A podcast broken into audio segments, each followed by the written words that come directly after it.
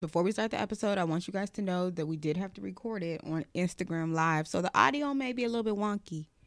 So if it's not hitting for you through the podcast streaming platform, it's totally understandable. Head on over to Instagram at Constance Annan Show. And there you can watch the Instagram Live. And I'm sure that the Instagram Live audio will be just a little bit better.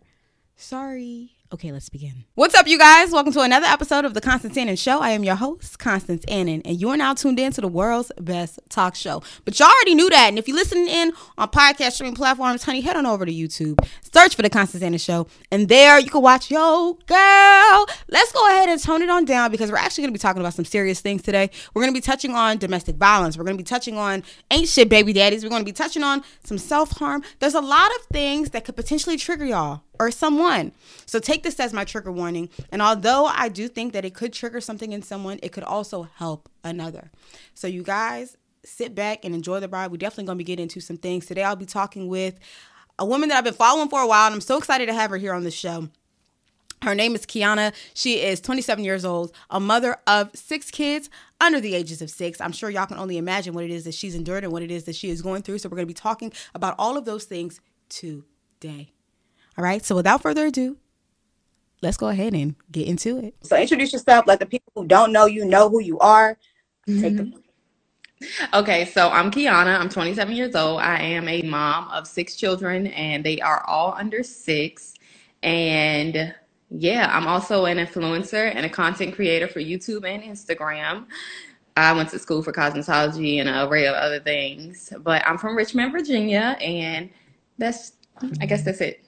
Okay, so let's start with the six under six. What was the thing that sparked the whole monetization and the creation of that Instagram page? Like, what made you say, okay, you know what, I'm about to make this the thing that people recognize me as? Okay, so well, I don't know if you know. Well, you know, I've been doing YouTube for a while, but I was like, you know, I have to find another way to monetize, and I'm actually a stay-at-home mom, so it's just like I need to make an income. Right doing what I do daily. So I'm gonna make an Instagram page for that. And I made it. And then I was like, uh, I'm not really gonna post on there. It's hard to manage two Instagram pages. But my personal page wasn't getting any like traction for real. It was just a personal page. Mm-hmm. And then one day I was just like, you know, I kind of have a unique story. And I sat beside my boyfriend. I was like, so you ready to go viral? He was like, "What?" I was like, "Nah, we ready to go viral. Like, look, I'm gonna put this little, I put a, I'm gonna put our story together. I'm gonna put some pictures in there, and we going viral." Right. And then it happened. And I was like, oh shit, wait, it happened. Like, this is real, you know? Right. So. And has shit changed for you since going viral? Uh, yes and no. I think that people have this misconception that when you go viral, like you just become rich and famous, and like that's not the case. Um, yeah, no. I am getting brand deals now from big brands, and they're actually like sending me packages in the mail. Literally just got packaged, you know, shit like that. Like people are sending me stuff to um, market themselves and whatnot for me to make content with it, and they're paying me to do that. But as far as like going viral, no. I do have some people speak to me. Hey, Andrea, I'm reading the comments. I don't know if you can see the comments, but um, I do have people speak to me in public, which is weird they're like, oh my God, 606 or like the whole package. And I'm like, right. I had one girl come up to me and she was like, oh my God, can I touch your belly? When I was pregnant, I was like, I don't know you. Right. She was right. like, I follow you on Instagram. I'm like, I don't know you. And she was like, well, my name is XYZ. And I was like, oh, okay. You can have a hug how has that transition been for you though? Like, you know, from being, I wouldn't say that, let me say this. I know I've been following you for a while, so I know, I know that you are transparent, but it's definitely clear that you're not letting everybody into everything in your life. So how is it, you know, and how has the transition been in going outside and having people recognize you, even though you are kind of like this private person? How is that? I don't want to go outside. Okay. I don't like going outside. Um, but and I don't like going outside with the kids only because it's six of them, and people yeah. look at us like we're jungle freaks. Um, but actually, it's been okay. Like I've always been kind of the energy. I don't I do not mean to sound like big headed, cocky, or anything. I've always been the energy. I've always had a strong personality that just like not dominated the room, but it was present in the room always. And so I'm used to being that, but just having people feel like they know me because they know these little snippets of my life, it's it's different. It's weird, but I bet. I yeah. bet. I noticed and I can appreciate it. You tend to do this thing where like you'll say something about yourself and then you'll try to cover it up to try to make it seem as though you're humble. Like you had just said, I have kind of a unique story. Or you had said, I'm the energy, not to be big headed. And I will be the person to give you your flowers and following you have that you have that energy. You have like, yeah, no, there's an essence about you that I'm definitely attracted to. So don't try to dim your light. You don't have to when you speak to me. Like I'm not gonna sit here and think, oh, this girl is cocky. Da da da da da da. If there's anybody listening in and they feel that way, y'all don't need to feel that way because you are truly sharing your story, and it is a beautiful story. I think you are doing something that a lot of people. Let me not say like I would have folded, girl. As soon as I, had a baby, I would have been done. Like it's. I feel like you have just just the essence of what you posted the other day hashtag god is real right like you your your whole everything is just proof that god is is working in life god exists. I want to get into some um some anecdotes and things that i know you have shared on your personal youtube channel and i hope you're comfortable talking about them here. I think one of the things that definitely attracts me to you is like you said your energy but I, there's a sense of like peace within you from what i see on the internet. Uh, there was one video that really yeah. yeah, no, there was one video that really resonated with me. You were sitting in your car you were like, if you guys are seeing this, this means that I'm no longer in this um, state of mind, right? And you were opening up about being homeless and being a mom. And so I want to give you the opportunity to kind of dive into that and really just speak to Girl, now you about to make me cry. Relax. oh girl, oh no. I mean let the emotions run because I be crying too. Don't feel bad. But I think one of the things that spoke to me in that video was that you said that all you know how to do is praise God in the midst of turmoil. And I think that that's hard for a lot of people to do. And so if you can just speak to why you choose to praise God in the midst of turmoil, and then I guess also go into the homelessness story, I would love to hear that. Okay, perfect. All right, so first things first, I choose to actually praise God, and when I say praise God, I literally turn on music. Like, and um, I have my own relationship with God, and I have my own beliefs of what God is. It's not that picture that we've been, you know, taught our whole lives. It's not that. I have my own belief of what God is, but I don't know exactly how to pray without just going like, "Yo, look, it's me." You know, so I be feeling like that's kind of informal. So Mhm. I'm like, I'm gonna just turn on some music, saying I know he can hear me, he, she can hear me, and I'm gonna be connected in that way. And so when I say I praise God through it, that is what I mean. I used to be a praise dancer, and um, I think I was probably in high school when I was praise dancing, and it always made me feel more connected. Go to the bathroom. It always made me feel more connected to a higher source of energy. Um, just because like dancing, you just art in itself, it gives you this like it gives you this peace, it gives you this this feeling. And so I always felt more connected. But how I even started being homeless, um, so in that situation, I I was in a very toxic uh relationship. My baby daddy had like four other baby mamas. I made myself the fifth, knowing it was the most ghetto situation I could ever be in, right? And so I got pregnant and I moved into public housing and that he was living with me, but anytime that we would argue, he would leave. And how I know that he was leaving, this man would take the TV. Damn, I come home and the whole TV gone. I'd be like, all right now. petty. So I'm pulling up to his baby mama house and stuff like that. And that's just stuff that I've never wanted for myself as a woman. And I found myself in the midst of like just just ratchet shit. Just why am I pulling up to your baby mama house? Why am I telling this girl I'm about to beat her with a bat? Why am I at her door with a bat? Like that is girl, this it was getting ghetto. Excuse me, there's a whole other bathroom. Go to the other bathroom, nosy, Rosie. No, your nose is not Rosie. Go to the other bathroom. Go to the other bathroom. Talking about whose nose is Rosie. Excuse me. But so um just I had got to a space where after I had our baby, Mhm. um, she was underweight. She had to stay in the NICU. I was really stressed. I lost, I believe, like 20 pounds right after giving birth, which is fucking crazy because it's like I lost 20 pounds even after like the pounds that I lost with her being taken out of me. Um, and so I knew I was stressed. I wasn't eating. I looked like I was doing drugs. And so for me, I just was like, this is a breaking point. I was experiencing some really severe depression. I was just like, what what is going on with me? I called my sister. I'm like, listen, I don't want to be here anymore. And I'm gonna be honest with y'all and I'm gonna be really transparent in this moment. Um, when you don't want to be here, when you're depressed to a point where you want to commit suicide and you have children, you think, who is going to love my children the way that I love them? And I contemplated, okay, if I'm going to kill myself, what am I going to do with my children? Mm-hmm. You know, and for so, so many days, I was like, I have to take them with me. And I was like, I can't kill my children. And I'm like, eh, I literally went back and forth in my head. I have to take them with me. I can't kill my children. I have to take them with me. Who's going to care for them? Who's going to love them? Who's going to be that for them? You know? And it was really hard for me to even come up with the answer. So I would call my sister, and my sister would always, like, I would hang up and I would be like, I'm about to lose it. And she would always just call back. She'd say, Kiana, just put the phone down, keep me on the phone. I would just cry and cry and cry. She lived in Texas at the time. She's military.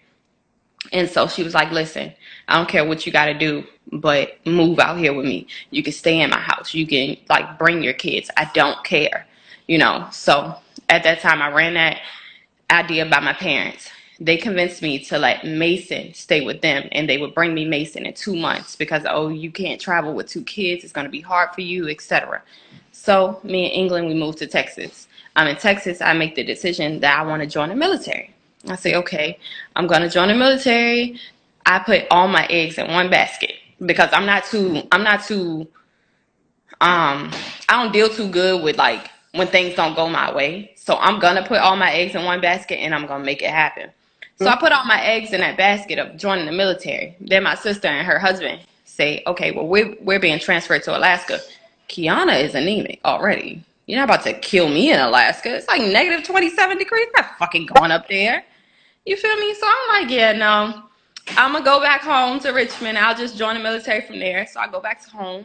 I come back home and I'm going through the process of joining the military.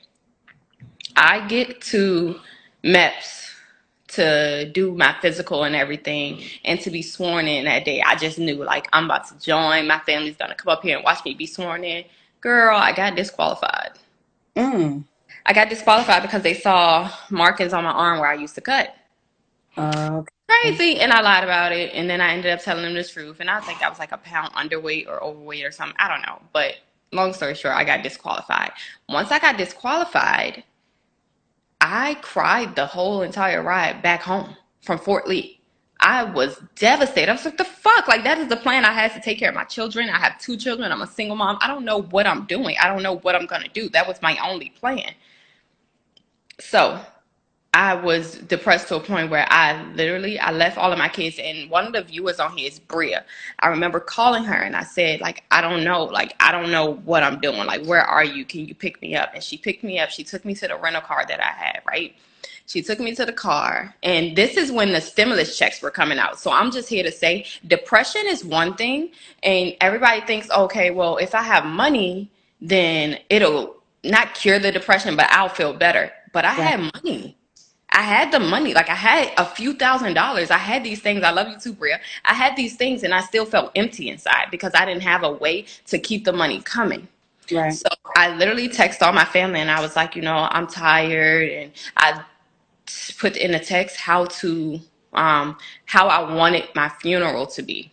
Oh wow. What I wanted everybody to wear, what color I wanted my casket, what I wanted to have on. I told them all these things in detail. I told them who I wanted to take care of which child, you know, and I wanted I said just make sure my children always see each other. And um, Bria came, she picked me up, she took me to the car. I want I had a plan. I literally I was going to crash the car. It was a little red Prius. I was going to crash the car on Belvidere Street and that was fine. If I kill somebody else, I kill somebody else, but I didn't care because I knew I was going to be dead, so I wasn't going to be taking responsibility for it. Right. You know, very selfish thinking of me. I kissed my kids. I said, "I'm, I'm like, I love you."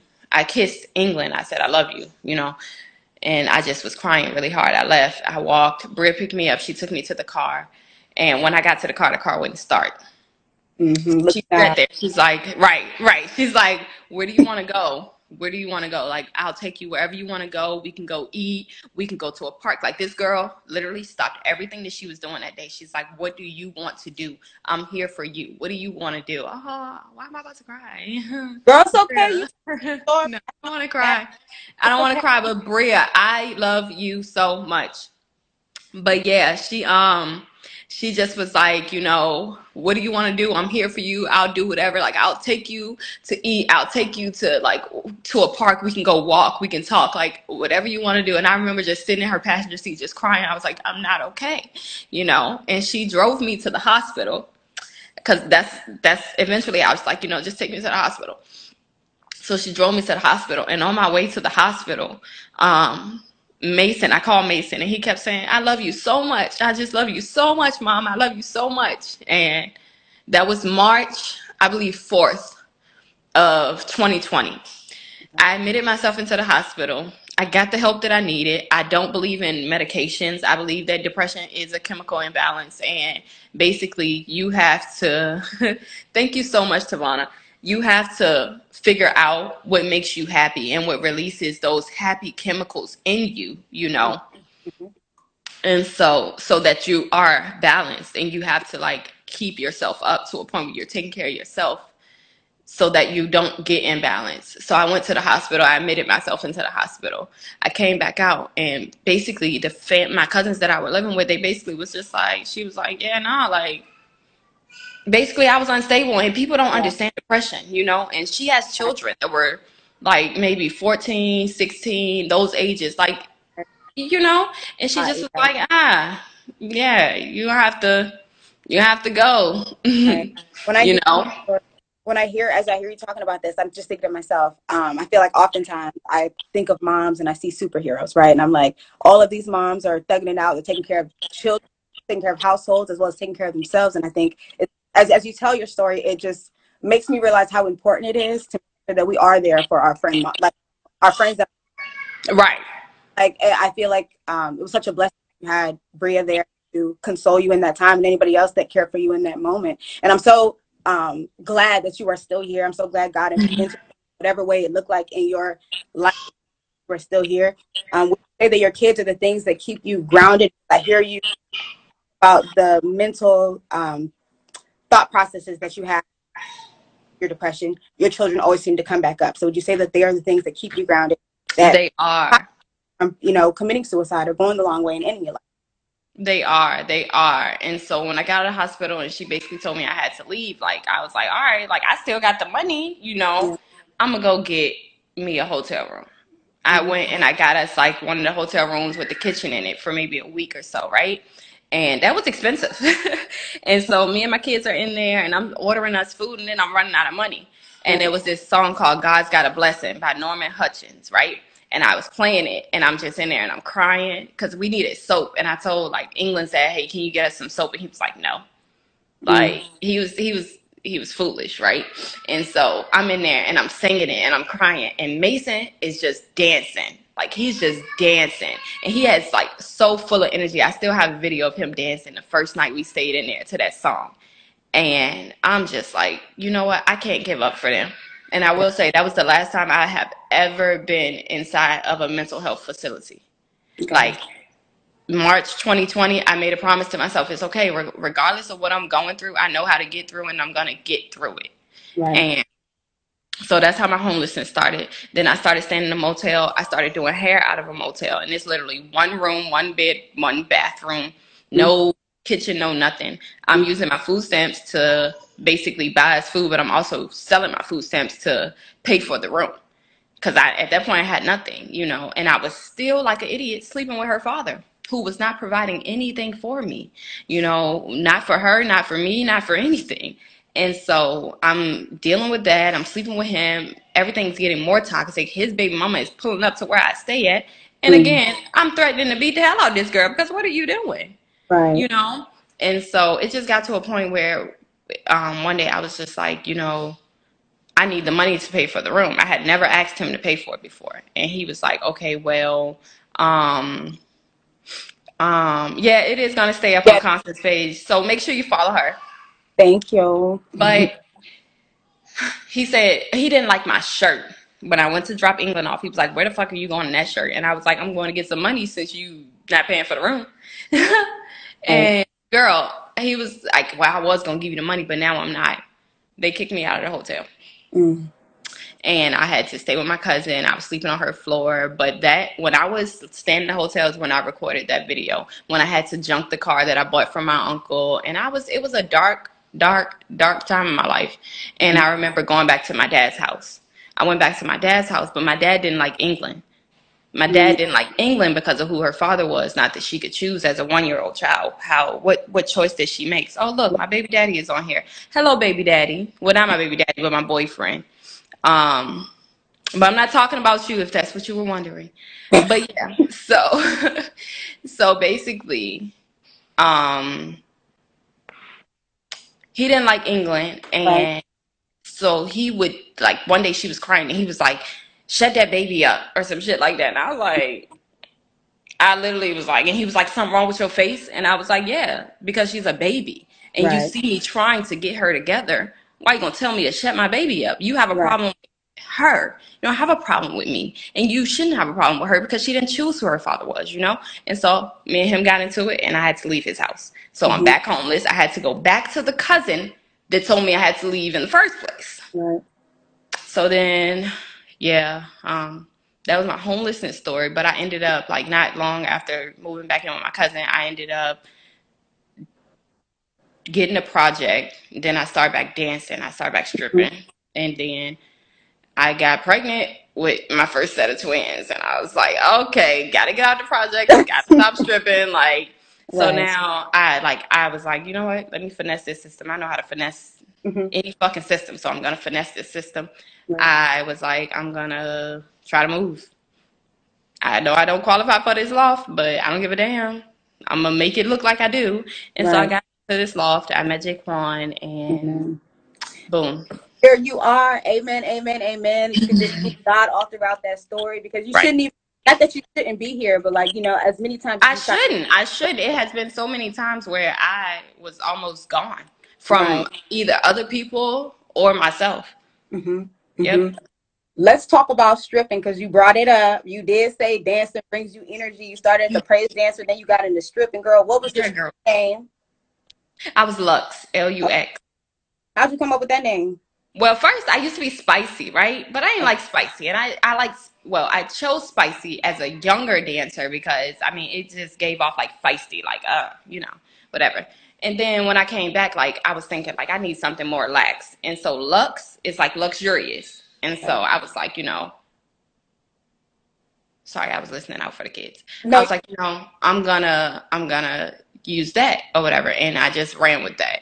And so I really liked it, but I liked dancing, but it was like this darker side that dancing had to it. It, mm, mm. get to it. What was dark about it? Like, but first of all, let me ask this before we get into how dark it was. Was there a difference between Lux and Kiana? Like, did you have to turn on a persona to dance?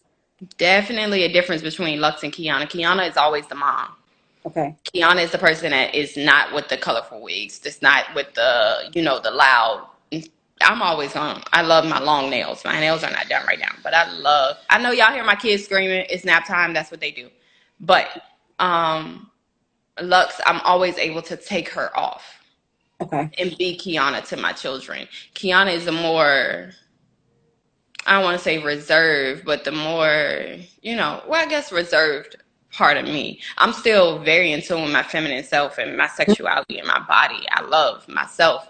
But Lux was, she was the dancer. She was the stripper. She was the one who was like, okay, I'm going to go get some money by any means. As long Right. as I'm not selling my coochie, you Right. know, I'm out here.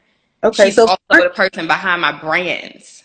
right. I feel you. Yeah. If you're not, because you said dark dancing was dark. If you weren't selling pussy, what was so dark about dancing that you didn't like? Just it was the environment, just the environment.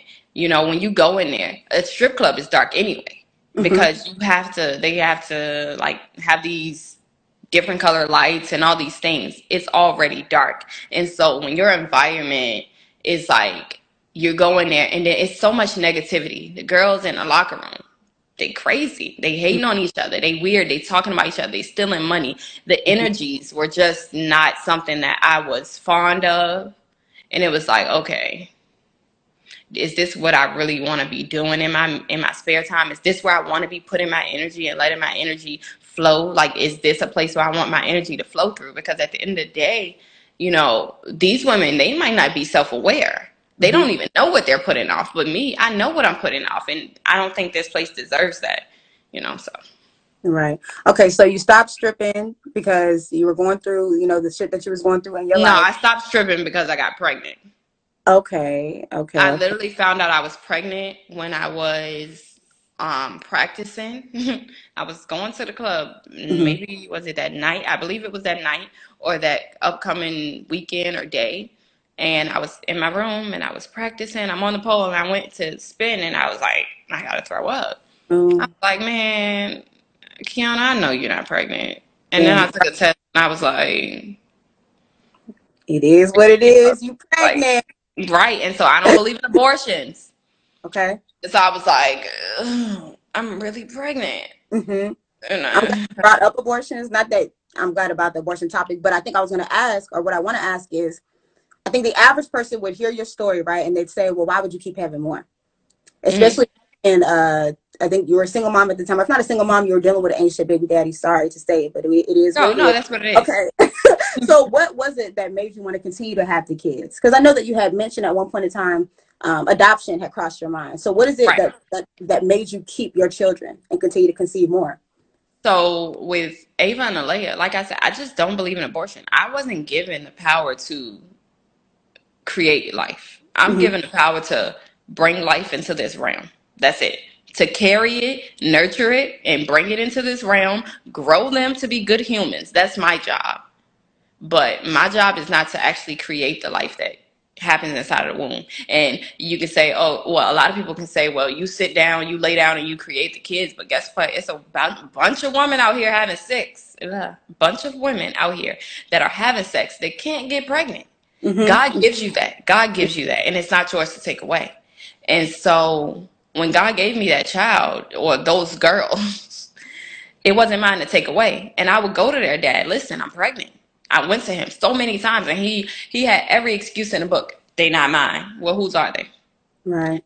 Um, you trying to trap me, nigga, for what? Because in my mind, you broke and you stay at your mom's house. I didn't know he had money at the time Right. Right. you know and i just made a bad decision you were a sneaky link i didn't know what you had or what what you got going on you feel me so it was just like basically you know um i just was like you know what if you're not gonna be here you're not gonna be here but i don't believe that it's my job to take something from this world that was placed inside me women are hmm dying to have children dying to carry children and i'm given that gift i have a body that will bear children.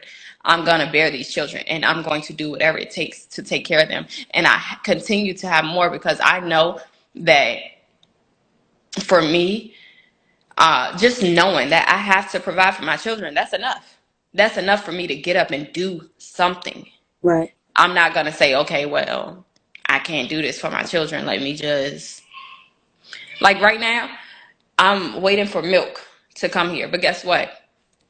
If I got to pop out a titty to feed it, that's what I'm Right. Like I'm gonna make it work by all means necessary. So that's why I make the decision. That's why I made the decision to keep my children because I know regardless I can take care of them. I even had my twins, their aunt, their biological aunt, who they don't know. I had her ask me, "Well, if you're a single mom already and he's telling you he don't want the kids, why would you keep them?"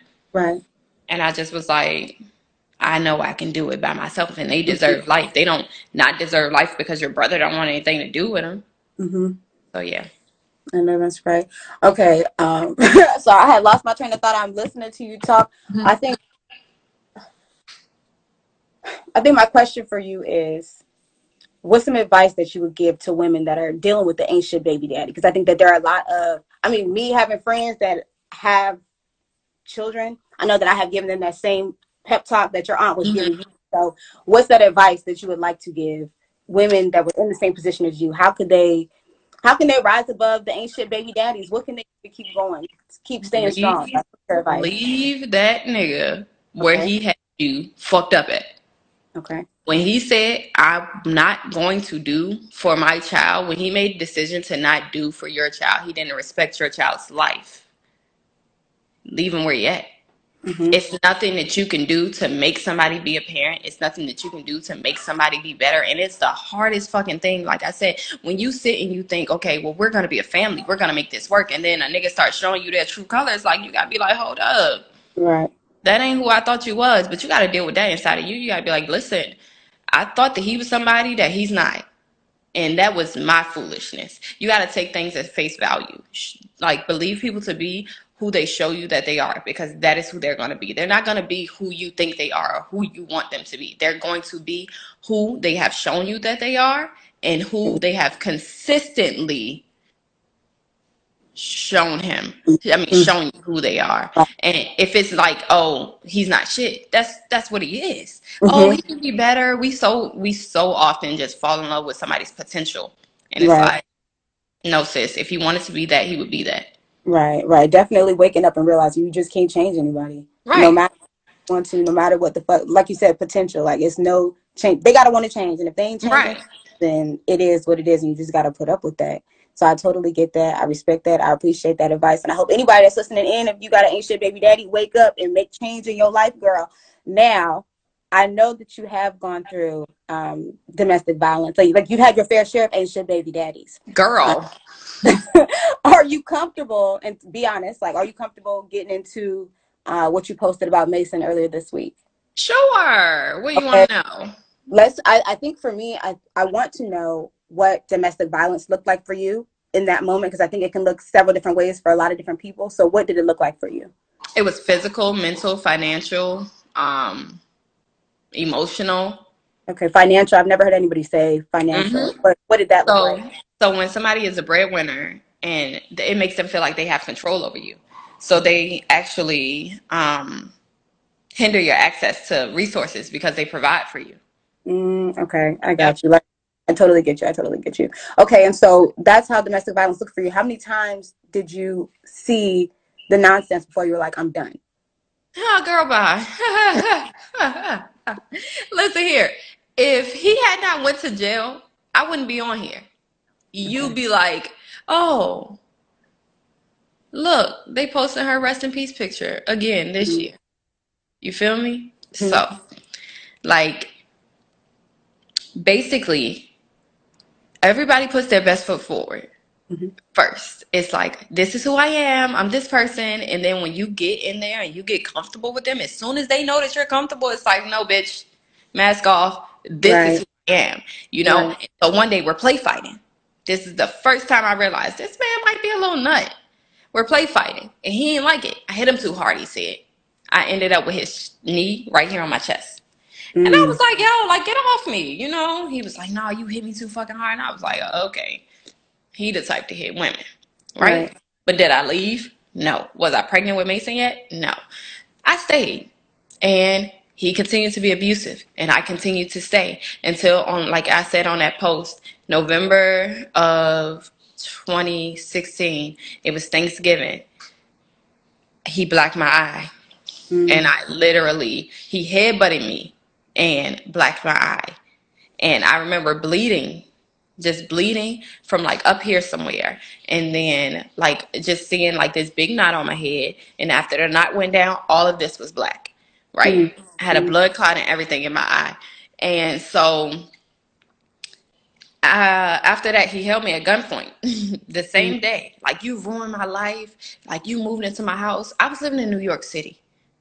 I was in school. He asked me to move back here, you know? And so I did that. And, and, um, that day, that, that, that Thanksgiving day, when he walked out of the house from after like doing all that to me, I got on my knees and I was like, God, take this baby away from me. I remember I was at the window, I was watching him walk and I was just praying. I was like, God, take this baby away from me. I can't protect him. You know, when you have a man, the man is supposed to protect you. I can't protect him from the person who's supposed to protect us. So God, can you please just take my baby away from me? Hmm. I left What the house. Sorry, what were you hoping? You were hoping for like a miscarriage. You didn't care how your baby was gone. It was just like whatever God can do. Right. Right. Okay. You know, I, I was kind of hoping for like a miscarriage, but like a gentle miscarriage. Maybe Right. like baby just like, you know, don't hurt at all, you Right. know. And Right. Right. so fast forward, I leave. I spend Christmas at my parents' house, but I'm still communicating with him and stuff. And so he he I walked to his friend house in the snow. It was January 9th that that situation happened. So January 7th, I walked to his friend's house in the snow, right? And I get there and we're good. We're cool. We're chilling. It's so crazy because even thinking of him right now, I just realize how eh, so many parts of him resemble parts of Mason. And it's so crazy. Mason doesn't know this man. Mason Mm. acts just like his father. Mm. And I'm just like, wow, but not like, of course, not the negative things. Yeah, yeah. He just has traits of his father. And so, um, I'm there, we're cool, we're cool for like two days, but the last day we're not cool. Um, I'm looking on his, no, the night before somebody called him and it was a girl. He told me not to worry about it. The same day, I mean, the next day, I, I still asked, I'm a female. Who the Right. fuck was calling you? I know you said don't Right. worry about it, but since we're up, we're talking now, who was that? Right. he's like, her name was Victoria. And I'm like, Victoria X, Y, and Z? And he's like, no, um, Victoria A, B, and C. So me, I'm on Facebook. Right. Look A, B, and uh, I said, this is this is my phone. I said, oh, you talking about Victoria A, B, and C? She quiet. I went to school with her. Nigga come in, he come in the room, boom, snatch the phone, throw it on the ground. Phone breaks up into I don't know how many pieces, right? Because the phone was already broken, but he he broke it into so many pieces, and he's just like, "What the fuck is wrong with you? What is wrong with you? You must be insecure and all this that, and the third. No, he just was like, "Something's wrong with you," and I said, "I guess I'm just insecure." And he said, "Well, this is what being insecure gets you," and he started beating me with the broom. oh my God. Mind you, Constance, it's two guns in there. The guns are closer to me. I'm not in the right mind space. Why the fuck do I got scissors? Wow. I'm not in the right I'm not in the right mind space to say, let me grab a gun and shoot this man. You know. Right. I'm just I'm like, calm down. I'm pregnant. I'm pregnant. What about your son? What about our baby? The night before we were literally discussing the baby shower. Um, So I'm like, you know, what about the baby? And he's like, you know what? Get out, get out, get out, get dressed and get out. So I didn't have on nothing but boxers at that point. But I start getting dressed. I put on pants and a spaghetti strap shirt. And he says, no, I don't even know if I had put on the pants at that time. I think I had put on the shirt. And he says, come here, like come to the living room, right? So I come to the living room and he's like, walk over there. But if I walk that way, he could hit me in my back. He's he's holding the broom like it's a bat, right? And so he has the broom like it's a bat. And he like go over there, and I'm like no. And he like bitch. I said go over there. I said no. Like if I go that way, you're going to hit me in my back. He said I'm gonna hit you regardless. I said That's ridiculous. I like I'm just I'm just like no. And next thing you know, he just beating the hell out of me with a broom, and I mean beating the hell out of me, bitch, like I was a pinata, just pop pop pop pop. Okay. Mm. So how'd you end up in the And hospital? I seen the No, I didn't. I ran. So I seen the broom coming from my stomach. I put my hand right there. Like I put my hand right there like this. Boom. Hit my arm. Broke my wrist. Mm. Well, broke my arm actually. I thought he broke my wrist and I felt it break. I heard it break. No. I felt it break. I heard it break. Right? And I'm like, I think you just broke my wrist. He like, well, run to the fucking hospital then. And I'm like, I don't want to go to the hospital. I just want you to calm down. Like, just calm down. Right? And he's in the mirror. He's like throwing water on his face and all these things. I'm like, this nigga got to be on drugs. Like, Right. you gotta be on drugs. Nobody's in the bathroom. Th- like, you gotta be right. girl. Especially after he just beat his baby mama. Like you got bigger fish to fry. But okay. So I'm standing at the door. I'm standing at the door and I'm like, um, um, cause he told me get out, and then he's like, "Don't fucking leave," and it's just like, well, I don't know what to do, cause at this point my arm is broke, I'm bruised all up because you beat me while I was naked, barely, like I had on a spaghetti strap shirt. So he starts throwing my clothes at me, so I'm I slip on the pants real fast, some some burgundy fake leather pants. Never gonna forget the whole outfit. It was some Jordan ones that he had bought me, and I had on a white spaghetti strap shirt. I had a sweater on over it, but I didn't have time to put on my sweater. So he went back to the room after he threw my shoes at my head, then busted my head with the shoes, banged my head up against the door, and um he went back to the room and I'm like, shit, I ain't got nothing else back there because all he could be going to get is these guns. And in my state that he's in, he's going to kill me. So Yeah. I unlocked the door, quiet as fuck. And after he threw the shoes at me and he walked back, bitch, I started running. I was like, I'm out of here. And I'm running to a point where my adrenaline is rushing. I'm running down the street and I'm like, help me, I'm pregnant, help me, I'm pregnant. That's all I'm mm-hmm. saying, right?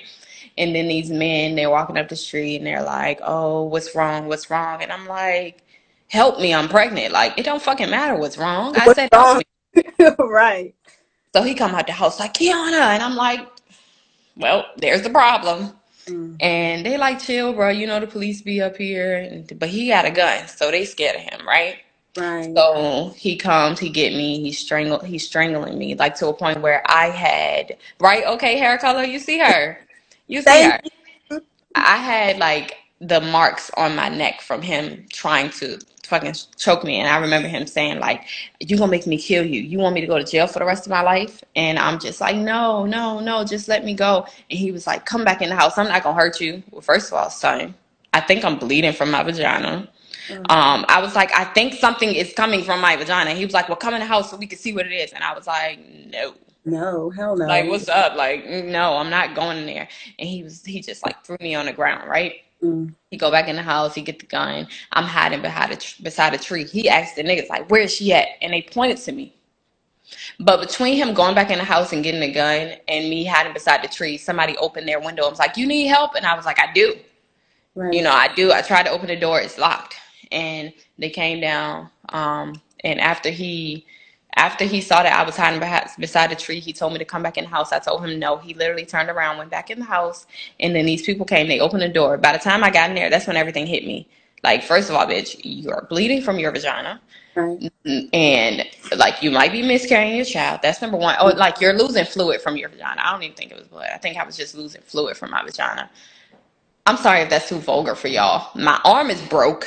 Real. It's okay. My arm is broke. I have bruises everywhere. As soon as I got in there, everything hit me. I couldn't even walk. Mm. I had them pick me up and take me down the stairs in a cha- in a stair chair, which I didn't even know was a thing. They had a stair chair. They set me in, and they like it literally was to go down the stairs. And then after I got on the stair chair, they put me in a stretcher. It's fucking freezing outside. All I got on is a spaghetti strap, no socks, no shoes, and these fucking fake leather pants. I'm freezing. I get in the back of the ambulance. They're like, I'm like, can you just call my dad? And so I'll remember the man and I will never forget him. Every time I see this um this EMS worker, I thank him. Right. and I'm just like, well, EMT. I thank him. I'm like, thank you. Like you saved my life. You know, I told I told him call my dad. He called my dad. He said, Your daughter has been attacked. She's gonna be in VCU's trauma unit. Can you Mm. please meet us there? And I'm in there, they're ripping my clothes off. They're telling me, like, you're in labor. Like, you're in full blown Mm. labor. I'm contracting. I'm in labor. They're trying to put my um, arm in a cast. They're trying to, like, get x rays in my arm, and I'm screaming, don't touch me. So I'm having these contractions. My arm is broke. I'm bruised up. And I'm telling them, like, stop touching me. Stop touching me. I just remember screaming and crying. My dad walking in there just being angry as hell. Right? And so, um, yeah, I remember texting him, and I remember him texting me back saying, "Am I going to jail for attempted murder?" And I was like, yeah, "I don't know."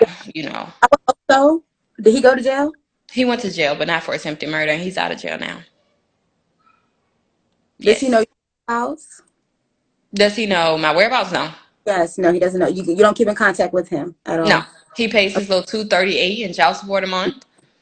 Yeah, but that's it. I don't know what I'm supposed to do with two thirty eight. We wipe our ass with that, but yeah. Right. right. But no, I'm glad you got away. I'm glad, like, I'm glad again that you were here today. I think my question is uh, because I've never been in a domestic violence relationship, but I've been, like, people that I know have been in it. I've witnessed it with my own eyes. And I think I want to know from your perspective, what do you, how should your friends and, and family members handle that situation? Because I would tell a friend, you know, I would tell somebody that I see witnessing it, if I witnessed it, I would tell them you need to leave. They don't leave. Like, what am I supposed to do as an outsider looking in? How do I help those people that are dealing with domestic violence? Well, number one, you never tell them you need to leave because they know that they need to leave. But leaving is the hardest part. Is because these people have conditioned you to think that they are all you have. Even if you have friends that are supportive, they your friends don't. They will literally tell you your friends don't like you. Your friends are jealous of you. Your friend da da da. She got this. She got that. You'll never have this, that, and the third. And they condition your mind to feel like that they are all that you have. So all you can do is, hey, I'm here if you want to develop a code system with your friend, if you are going to tell your friend if you're going through something and you don't feel safe, send me a purple heart, and I'll call nine one one. Mm-hmm. delete the messages. Like tell your friend delete these messages. Just be there for them and just let them know. Okay, if I send her this heart, like if if you know I get a heart from my girl, like I'm calling Right. 911, I'm sending them to this address. You know, Right. just be there because you can tell a woman like you got to get out you got to leave you got to leave but until they feel like they have that support that is going to keep them away from that person mm-hmm. they're not going to leave because they talk so much up of like so much love they attach themselves to that person they kind of attach themselves to their abuser which is what i did so yeah Good. Okay, we focused a lot on the negative shit. You guys, she has an amazing man. He's he's the father of her latest twins. Yes, and yes, those beautiful babies. He is the father of those beautiful babies. And I want to get into that. I want to know what dating as a single mother with four kids, like how did you find the man of your dreams? girl first of all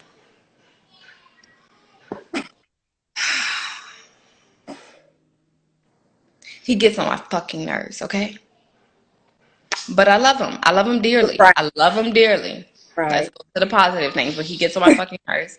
Um, but how did I find a man in my dreams? I align myself with things that I want Okay. in my life. I Okay. became the person that I wanted in my life. Okay. And when you become the person that you want to attract, that is what you attract. Okay. You know? Okay. What are those And things that put yourself in alignment? And sorry if I'm cutting you off. Let no, know. you're Like, not. You're straight. okay, what are those things that you did to put yourself in alignment?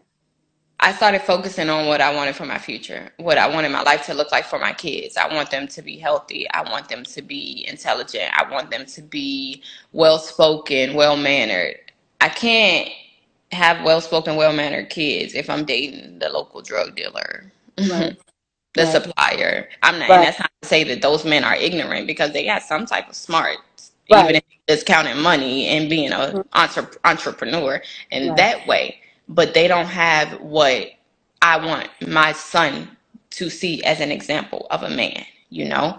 Right. And so I was like, I have to find someone who actually aligns with what I want my son to be and what I want my daughters to accept. And I have Right. to stop accepting things that I would not allow for my son and I wouldn't allow my daughters to accept. So that is what that looked like for me. So I spent some time with myself for a Mhm. while. Okay. Street pharmacist, that's so funny. I spent some time with myself for a while and I was like, all right, things have to change, you know? And for me, dating, and I was dating while I was pregnant. And if you are judging me, you can judge your mom. I swear, you know, we don't know what she did while she was pregnant, but you could Right. ask her. I promise you, probably. Right. But, Uh-uh, you know, this is a no judgment zone. Don't nobody need to be judging because ain't nobody's experience, life story, or anything different than anybody else's. So proceed with your story and fuck the people that have right. Okay. So.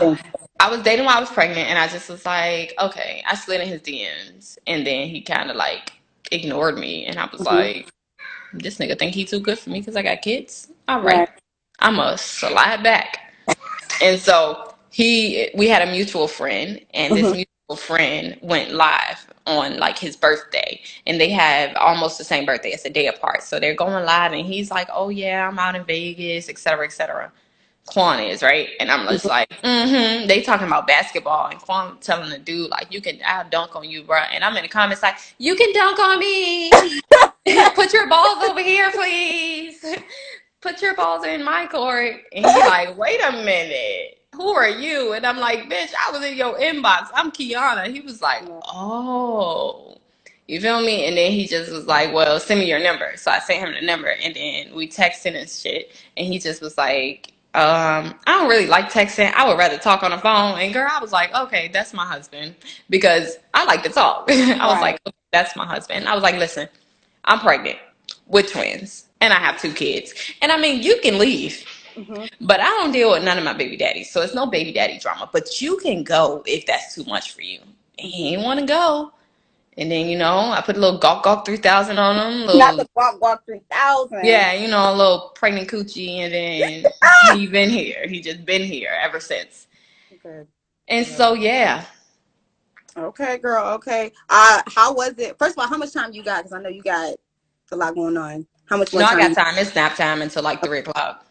Okay, cool. We got a few more questions, then we're gonna wrap it up. But I, um, how was it like allowing somebody into your life after being that single mom, the breadwinner? Like you have full control over your household. Now you've got somebody coming in, and I would assume. I mean, I'm gay, so I don't know, but I I, I hear heterosexual people talk about having a man and coming in and letting them lead, right? So was mm. it issue to have a man come in and lead in a household that you were so comfortable leading? Definitely, especially with my children.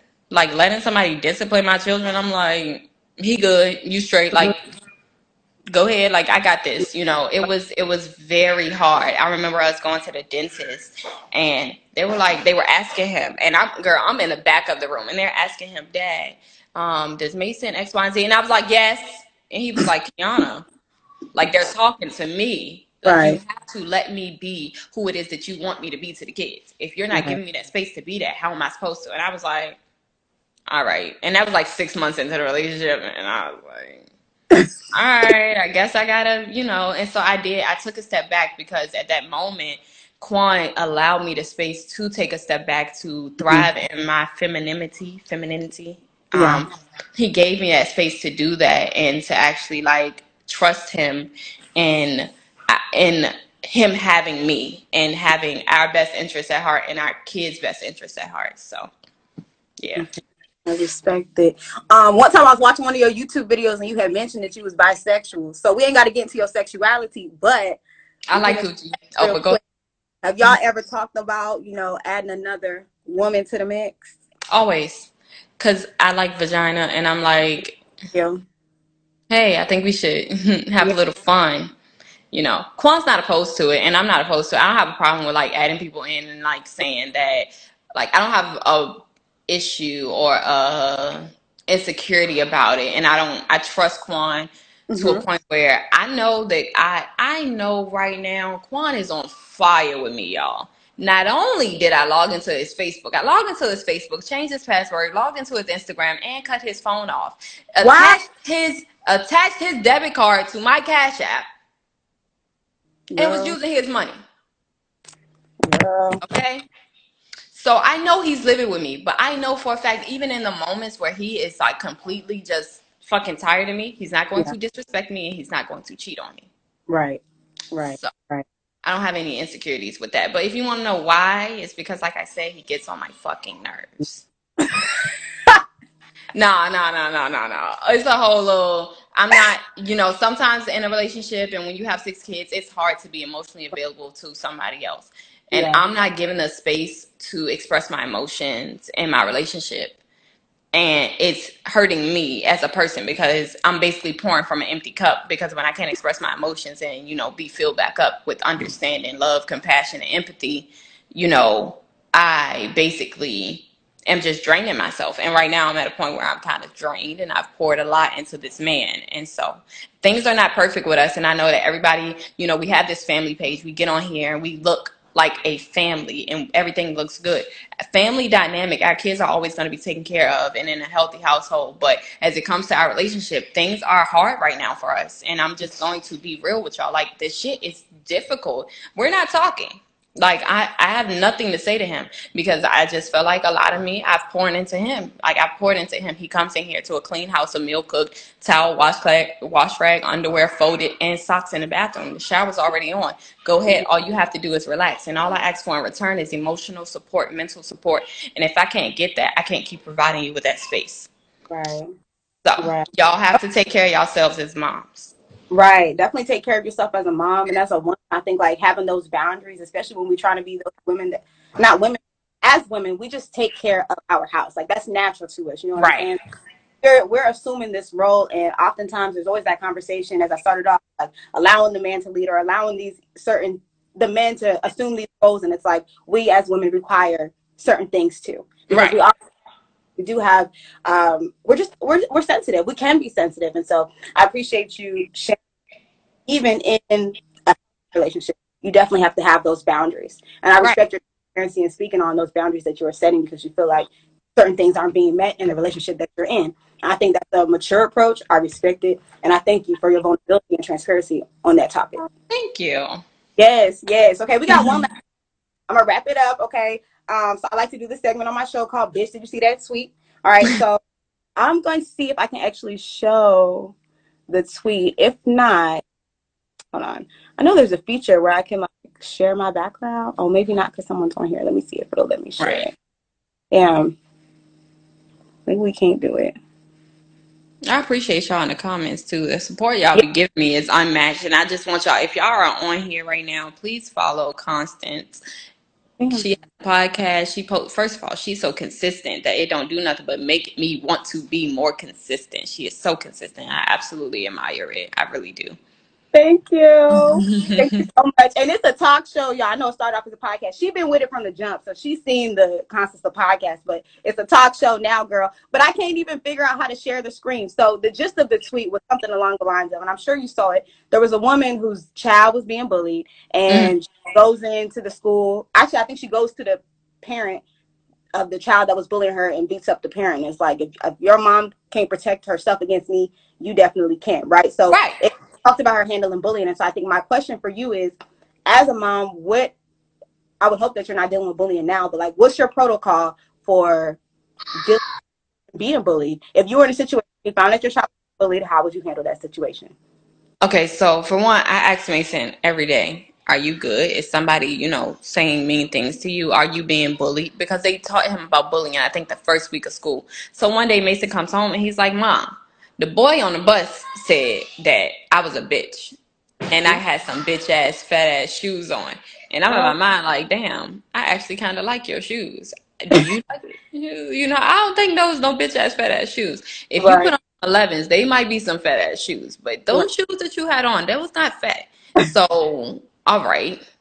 So the first thing I, I do with my kids, when you say somebody is fucking with you, how does it make you feel? If it hurts, if Mason would have expressed to me, it hurt my feelings. It made me, you know, feel sad. Then I get, I get worried because he's feeling like he can't protect himself. I said, "How does it make you feel?" He said, "It made me angry." I said, "Good, punch him in his fucking mouth." because the only way to handle a bully is to handle them, like, because they think that they can just say whatever they want to say. Come to find out, Mason's five. The boy is ten.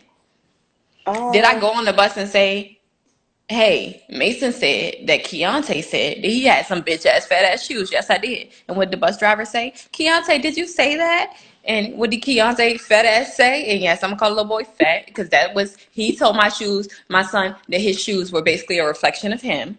And um, he was like, no, I didn't say that. And my whole thing is like, of course he not gonna say that he said it, right. but like, right. yeah, Mason can deal with the bully, or I'm going to deal with it like that mom dealt with it. And I don't think she was wrong at all because she did have a conversation in front of the principal. She did have that conversation in front of the principal, and she did beat that mom up in front of the principal. I bought it to y'all. This woman wants to disrespect my fucking child while I'm sitting right here, call my child bald head. I'm going to beat the shit out you. Right. Right, point blank, period. I ain't mad at the girl. I ain't gonna lie. I'm like definitely when it comes to me, I'm very much so a walk away from the bullshit. Like I don't deal with the bullshit, but mm-hmm. I only how I react with kids. And so I wasn't I wasn't turned off by what I saw that mom doing. When I hear what you told your son to do, I'm like, that only makes sense. Like, how the fuck you gonna let somebody bully your child? Sorry. Right. Most, when you have a child, like a whole different part of you unlocks. You'd be like, hold up, bitch. Like, I don't fight, but I'm gonna beat your ass. Cause literally, if somebody walked up to me right now and wanted to fight me, if I can't walk away from a situation, I'm probably gonna send them back to God, right? But if I can walk away from the situation, I'm going to. Yes, yes, yes, yes. You know, definitely. but when it comes to my children, I'm not gonna walk away from walking into it. This is me. I'm here. You have a problem. Does your child have a problem? You need to. And I'm. I really want to get to a point of just like telling these moms, like, you have to love that child at home mm-hmm. because mm-hmm he's just a reflection of what is going on at home. If my child, son go to school and he's bullying people, I'm going to try to figure out what the fuck is going on in here. What am right. I doing wrong? Right. You know, most parents don't have that in them, but yeah, girl, I'm gonna be somebody else for my kids. Right. I ain't mad at it, girl. You gotta do what you gotta do. This is my last question. I know I think I think I said that a couple times. You said that, but it's cool. this is really the last one. I just wanna check on your mental, like quick mental health check. How are you doing mentally as a mom? Is everything good? Not even as a mom. Like I'm not even trying to just make you a mom. I know you more than a mom, but Girl, overall yes. as a woman, how are you doing mentally? Well, like I was saying when I opened up about where me and Quan are, this is literally my my present situation. So mentally, I'm not at a hundred percent. I will tell you, like I'm gonna be completely honest with y'all, even in like the viewers in the comments. My daughter, she takes medicine three times a day. I'm not in a space. I literally forgot to give her her medicine this morning. By the time I remembered that she needed to take her medicine, it was too late for her to take it. Not only that, Mason England didn't go to school today because by the time I felt the energy to get out of my bed, it was too late for them to go to school. You know, um, I came on here because I contemplated so bad. I talked to my therapist this morning. I cried. I talked to Quan's dad. I cried. I did everything that I told y'all I did as far as like Quan's phone and shit. And I've been crying. I've been a mess, but I came on here because it's like I have to still show up in these moments and I have to show up for myself. So me still doing this show with you is uh basically just an example of me showing up for myself. My house is a mess right now. I'm fucking cleaning, folding, doing everything. And I'm trying to get myself back because like I said, I feel like I've given a lot of me to something that has not been rewarding back to me. Um, and so a lot of me feels empty in a lot of places. I feel like I don't have a big support system. I'm not okay mentally 100%. I'm just mentally and emotionally checked out. But I have to be present for my children. So that's what I'm being. And in doing that, I'm trying to be present for myself. So that's where I am.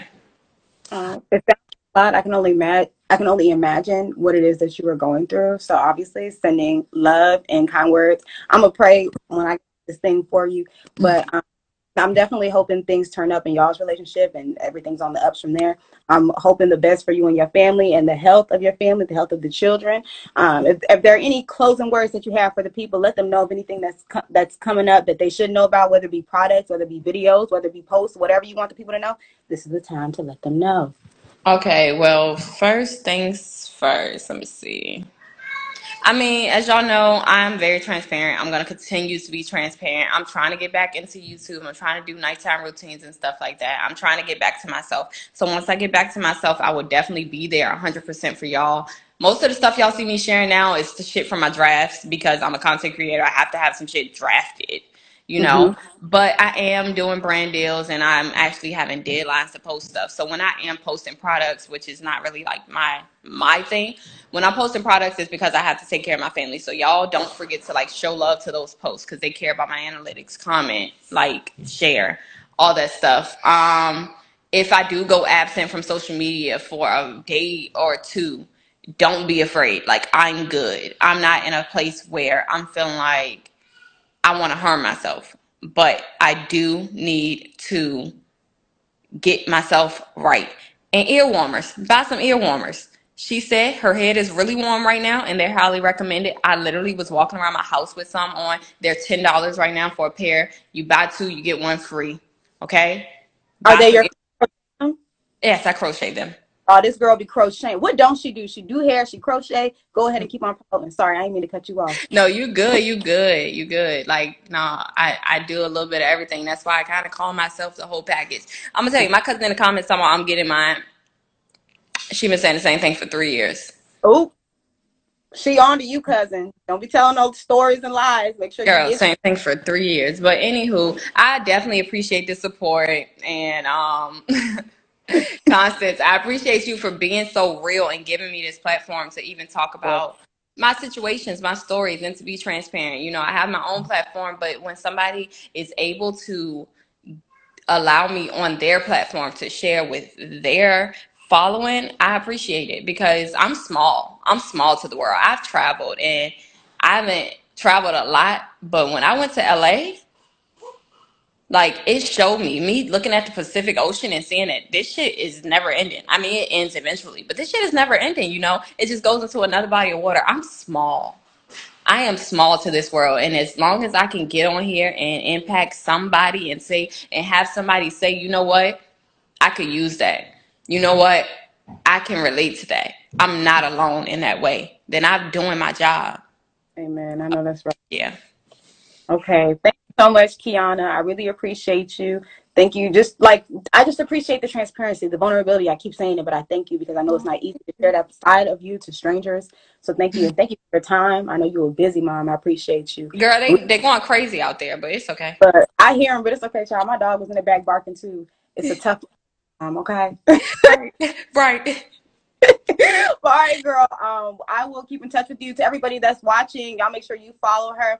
Follow both her pages. So the 600 six most definitely follow that one. And then there is the whole package as well. I have that in the description box below. Um, thank you so much, Kiana. And we will talk again another time. All right, you guys, that is the end of today's show. I hope you guys all enjoyed it. Before we go our separate ways, I want to leave you guys with this phone number. It is the it is the National Domestic Violence Hotline, and the phone number is 1-800-799-7233. Again, the phone number is 1-800-799-7233. You can also text START, S T A R T, to 88788. Again, you can also text START to 88788. It is a 24 hour and seven days a week hotline, okay? And they do have English and Spanish speakers, as well as 200 plus um, different interpretation services. So please utilize this number if you find yourself in a domestic violence situation.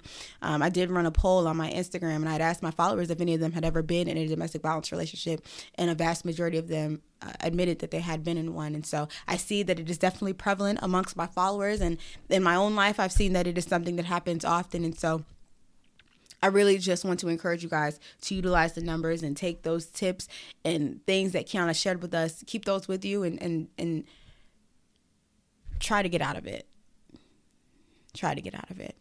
Um, that, that's all that I have to say to you guys. I love you guys. I appreciate you guys. You already know what to do. Check out the description box below because that's where you will see all of Kiana's Instagram handles. That's also where you will find the link to be notified as soon as the Constance Annan Show merch drops. Again, I love you guys. I appreciate you guys. And I will see you in next week's episode. Peace.